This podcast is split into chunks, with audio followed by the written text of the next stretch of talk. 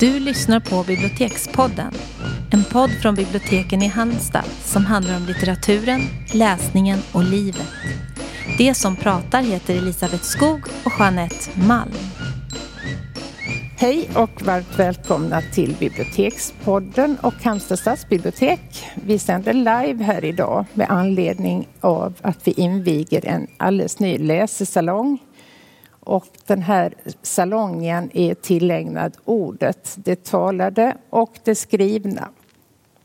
Och vi är jätteglada. Jag ska börja med att presentera. Jag heter Jeanette Malm. Mm, Elisabeth Skog. Och det är vi som är Bibliotekspodden. Men idag har vi också en gäst med oss för första gången på länge och det är Jonas Brun. Varmt välkommen.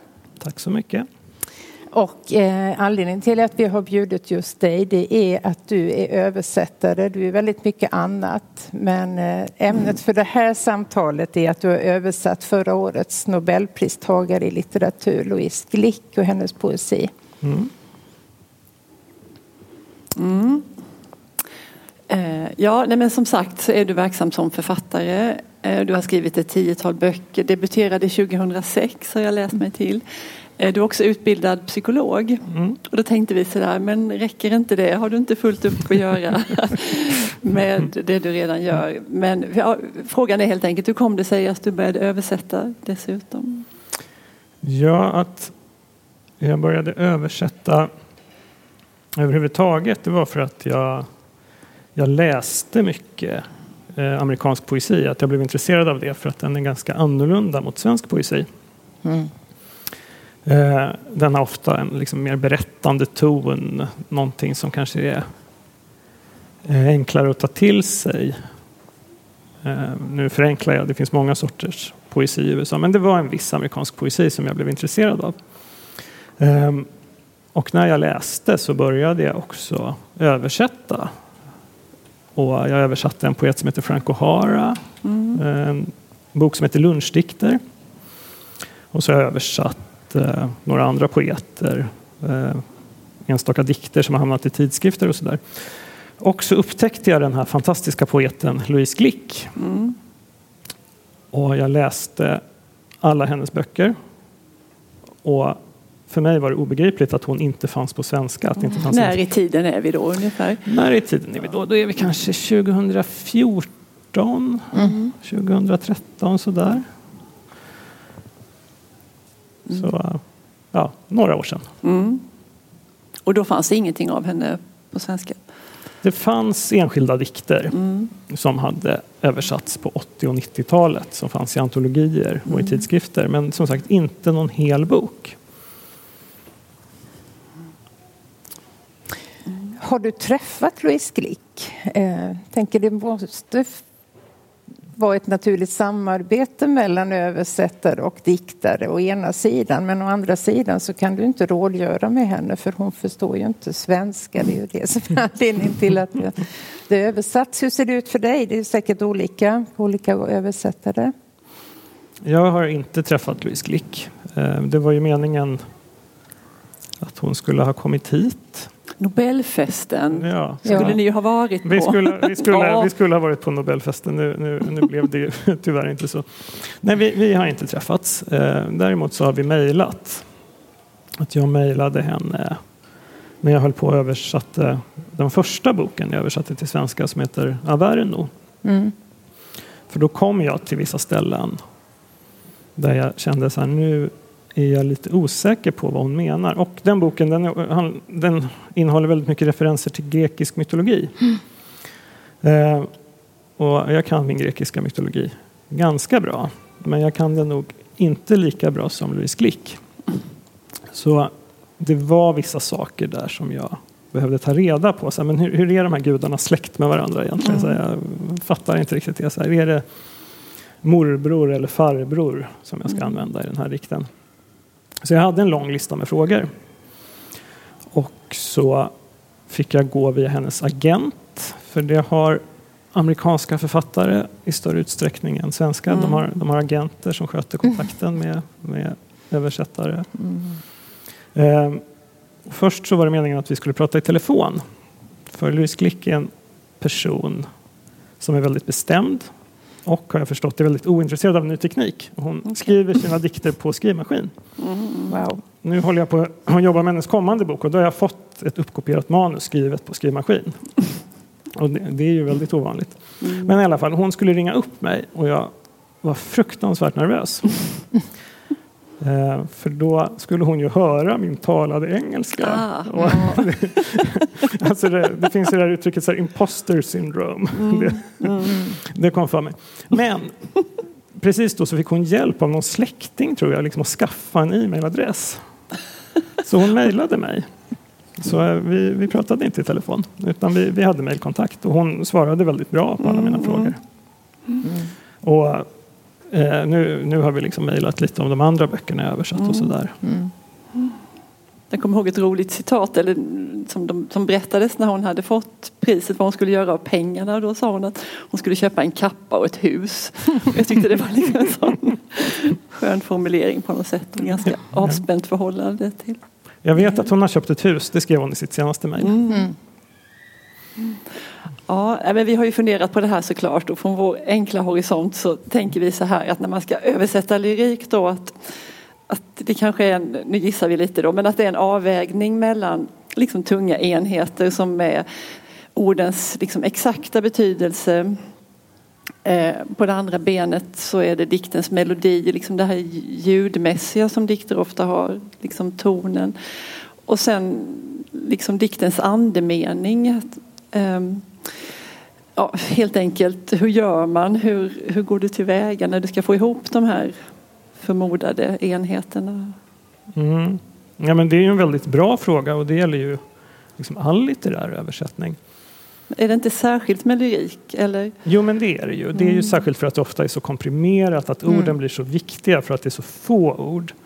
Eh, och det finns de här parametrarna som du pratar om, mm. liksom med ordens musik och ordens betydelse. Och som översättare så måste man ju alltid tolka texten och på något sätt bestämma sig för sig. Det här tycker jag är det centrala. Det är också mm. därför översättningar kan bli så himla olika. Mm. Och översättningar gör sin tid och man tolkar texter på olika sätt i olika tider. Och så. Men just med Louise Glicks poesi, där har jag tänkt att liksom betydelsenivån har varit det viktigaste hela tiden. Mm. Att jag uppfattar inte henne som en poet där det musikaliska språket är så viktigt. Hon kan tvärtom vara liksom lite kantig och hård. Så. Mm. Och i hennes första diktsamlingar där finns det liksom några få rim och sådär men det försvinner efterhand och det känns som att de senaste böckerna så går hon liksom mot prosa och berättelse. Mm. Mm. Så att det som jag verkligen har arbetat med är att försöka hitta en så exakthet i språket. Mm. Och också meningsbyggnad. Mm. För särskilt i den senaste boken som jag har översatt som heter Ett byliv så är det jättelånga meningar. Mm. Vissa av dikterna är en enda mening. Eh, och det är svårt att göra så långa meningar på svenska utan mm. att det blir massa konstigheter i syftning och sådär. Så, så där har jag verkligen fått jobba. Att det blir som att dikt, att orden blir som byggstenar och så får man liksom, ligger de först i en stor hög, är liksom råöversättningen och så får man liksom hålla på där tills det står stabilt och flytta, flytta om dem. Mm. Mm. Ja, men jag eh, tänkte på en annan sak då som kanske är lite sådär. Men är det frestande någon gång liksom att bättra på om, du, om du kommer på liksom någon smartare lösning eller något snyggare sådär. Ifall nobelpristagaren har missat det menar du? Ja, du förstår vi har höga tankar om det. Verkligen. Eh. Ja, men förstår du hur jag menar? Ja. Att det ändå kan vara frestande. Och det, här hade ju, det här kanske inte är det exakta ordet men det hade ju varit jätteschysst att ha i. Mm. Precis. Nej, men där är det också olika i olika texter. Så Louise Glick jag inte känt att jag behöver bättra på. Hon är bra som hon är. Och jag har förstått att det finns olika skolor där. Att mm. Jag har förstått att när man översätter till franska så tar man sig ofta ganska stora friheter om man tycker att okay. stilen är lite slapp så där stramar man till den. Mm. Um, men uh, nu håller jag på att översätta pjäser. Mm. För det är uppdrag jag har fått. Och där blir det ju också så här, men hur talspråkligt ska det vara? Och försöka avgöra det. Och där kan man ju behöva liksom ändra ganska mycket. Mm. Och liksom, hur en talspråklighet är i Storbritannien kan ju vara ganska olika mot hur den är i Sverige. Mm. Så jag vet inte om jag bättrar på, men där känns det som att där måste jag liksom vara friare. Mm. Nu har vi pratat jättelänge om eh, Louise Glick och hennes diktning. Vi vill hemskt gärna att du läser. Du fick välja en egen dikt ur diktsamlingen Vild Iris som var väl hennes stora genombrott, kan man kalla det det? Det kan man absolut göra. Mm.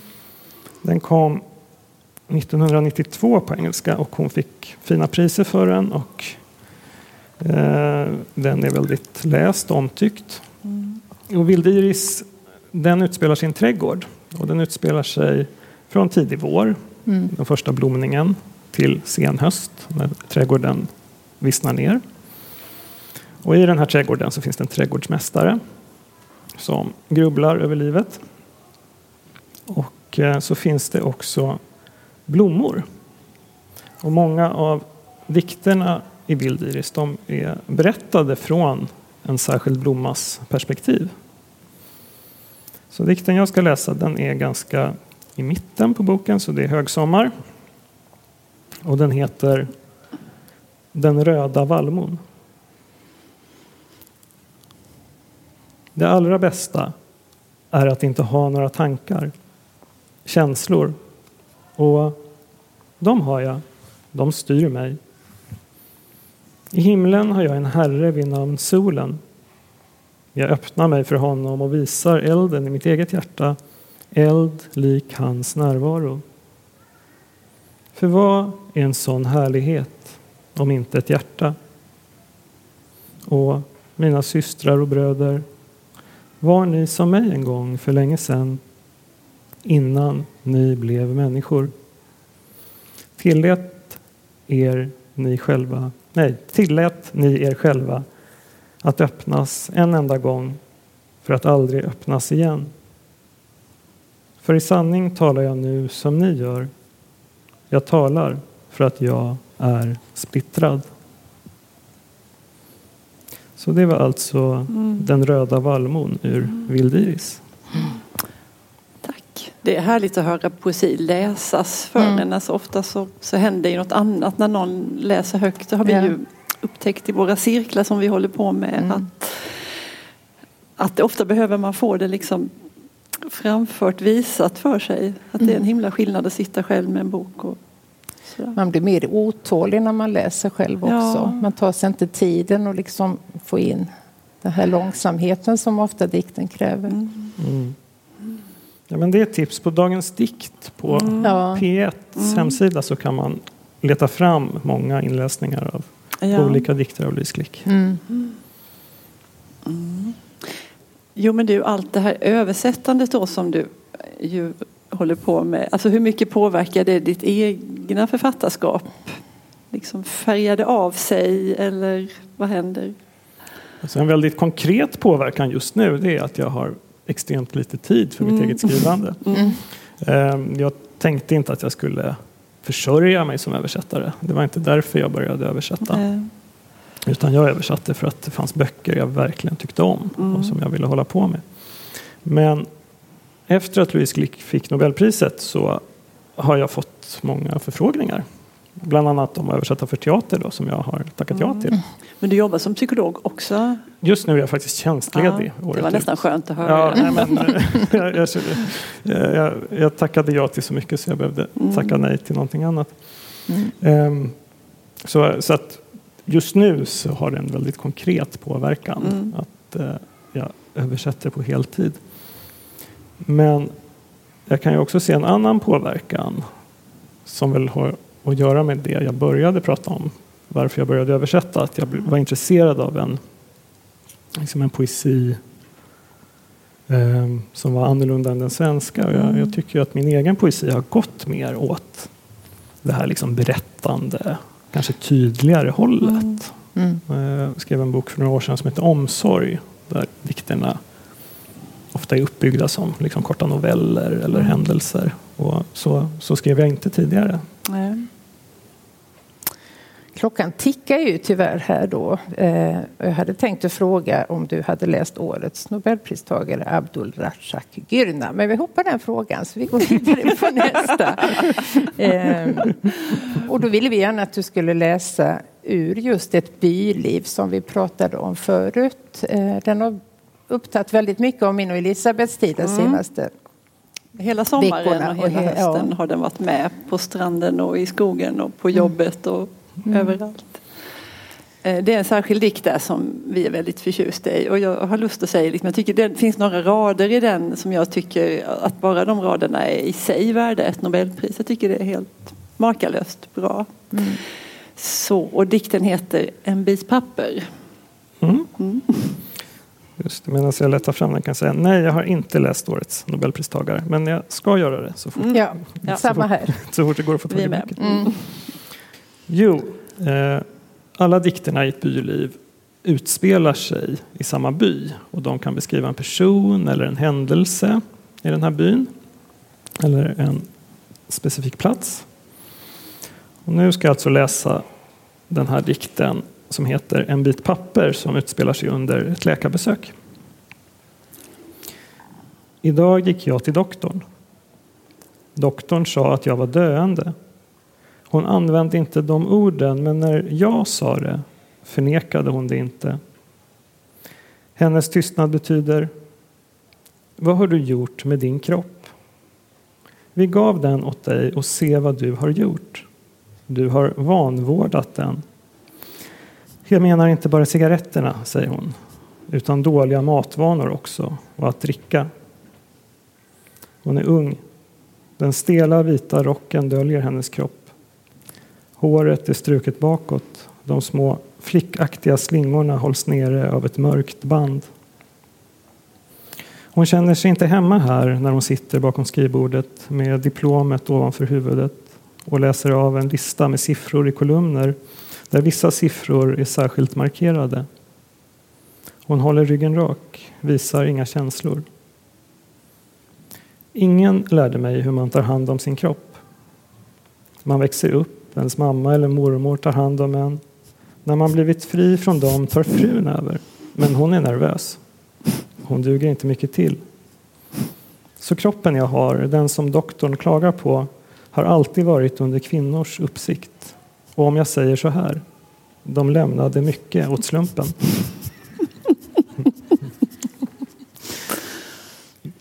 Doktorn ser på mig. Mellan oss en hög med böcker och broschyrer. Mottagningen tom förutom oss. Det finns en fallucka här. Under den luckan ligger de dödas rike. Och de levande puttar ner dig. De vill att du ska dit först, före dem. Det här vet doktorn om. Hon har sina böcker, jag mina cigaretter.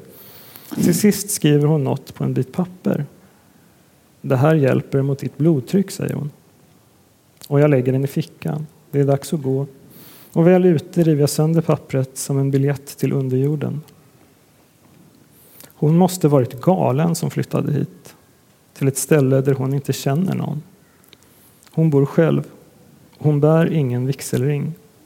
Hon bor strax utanför byn, hon går dit ensam och dricker sitt enda glas vin, äter sin middag som inte är någon ordentlig middag. Och hon tar av sig den där vita rocken. Mellan den och kroppen bär hon bara tunt bomullstyg och så småningom tar hon av sig det med. För att få födas skriver kroppen ett kontrakt med döden. Och från den stunden försöker kroppen till varje pris att hitta ett kryphål. Du går och lägger dig ensam. Kanske sover du, kanske vaknar du aldrig. Men en lång stund hör du alla ljud tydligt. Det är en natt som, som liknar alla andra sommarnätter. Det blir aldrig mörkt. Mm.